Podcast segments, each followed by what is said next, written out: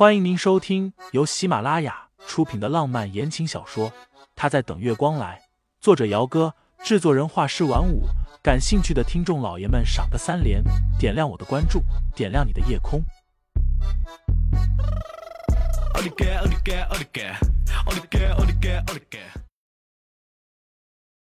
第一百五十章，想去哪里度蜜月？刚刚还在餐厅的时候。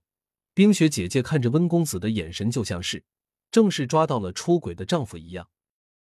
不过，冰雪姐姐看起来脸色不大好，清新也就没有问出来。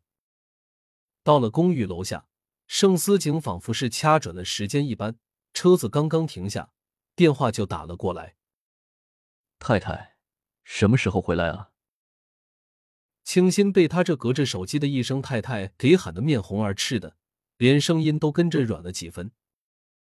我刚刚把冰雪姐姐送回家呢，快了，快了。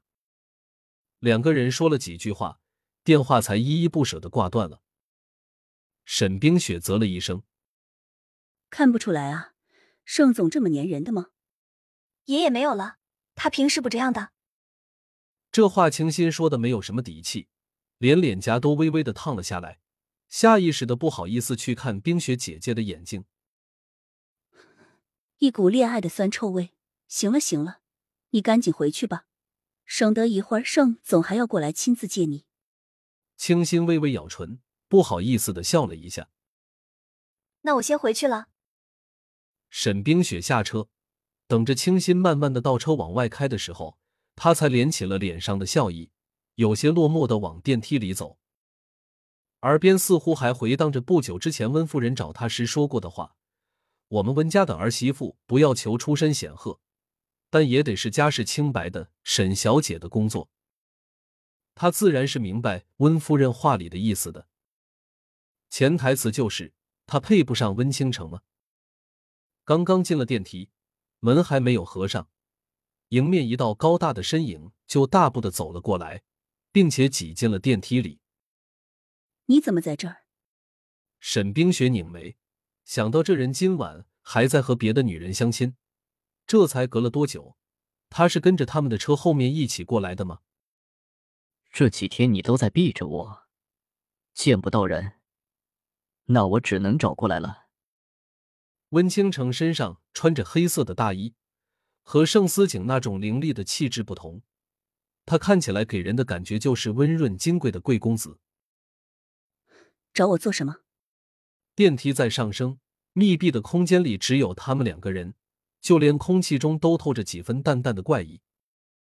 沈冰雪低眸，淡淡的说道：“我已经跟你说的很清楚了，我们不合适。”男人低笑了一下：“沈小姐，我们睡了那么多次，你说不合适就不合适。嗯，论厚脸皮，沈冰雪比不过他。”叮的一声，电梯到底楼层。沈冰雪低头从包里拿钥匙，一边淡淡的说道：“你母亲已经明确的说过了，无论是家事还是工作，我都不是她心目中理想的儿媳妇人选。所以温公子，我们之间还是算了吧。”钥匙插进锁孔，门锁转动，门开时，随着响起来的还有男人认真的声音：“我们结婚吧。”盛老爷子那边的动作很快，婚礼的日期已经找人算过了，一月二十号，还有不到两个月的时间。盛老爷子亲自指派了人准备婚礼的事情，就连婚纱都是从国外运回来的，什么都不需要小两口操心。沈夫人知道清新即将和盛思景举办婚礼的时候，亲自给清新打了电话，不过电话是盛思景接的。彼时，清新刚刚进了浴室去洗澡，累了一天，躺在浴缸里舒舒服服的泡了半个小时的澡。出来的时候，盛思景正坐在沙发上看书，清新也没过去，弯身拿起自己放在床上的手机，打开查看消息。工作室的微信群里正在说关于圣诞节服装展的事情。清新一一的翻看了消息，又回复了一些微信之后。这才放下手机，打算去厨房热一杯牛奶，喝了准备睡觉。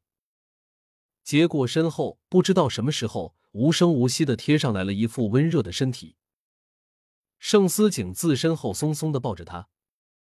婚礼之后你想去哪里度蜜月？这个问题清新倒是没有想过，而且他这个人也不太喜欢去太远的地方，最好是不用出国。随便啊。清新打了个哈欠。你决定就好，不然随便找一个安静一点的地方，我们去玩两天好了。盛思景简直要被他这敷衍的态度给气笑了。随便？那你当初怎么不在大街上随便找个男人就直接嫁了？嗯。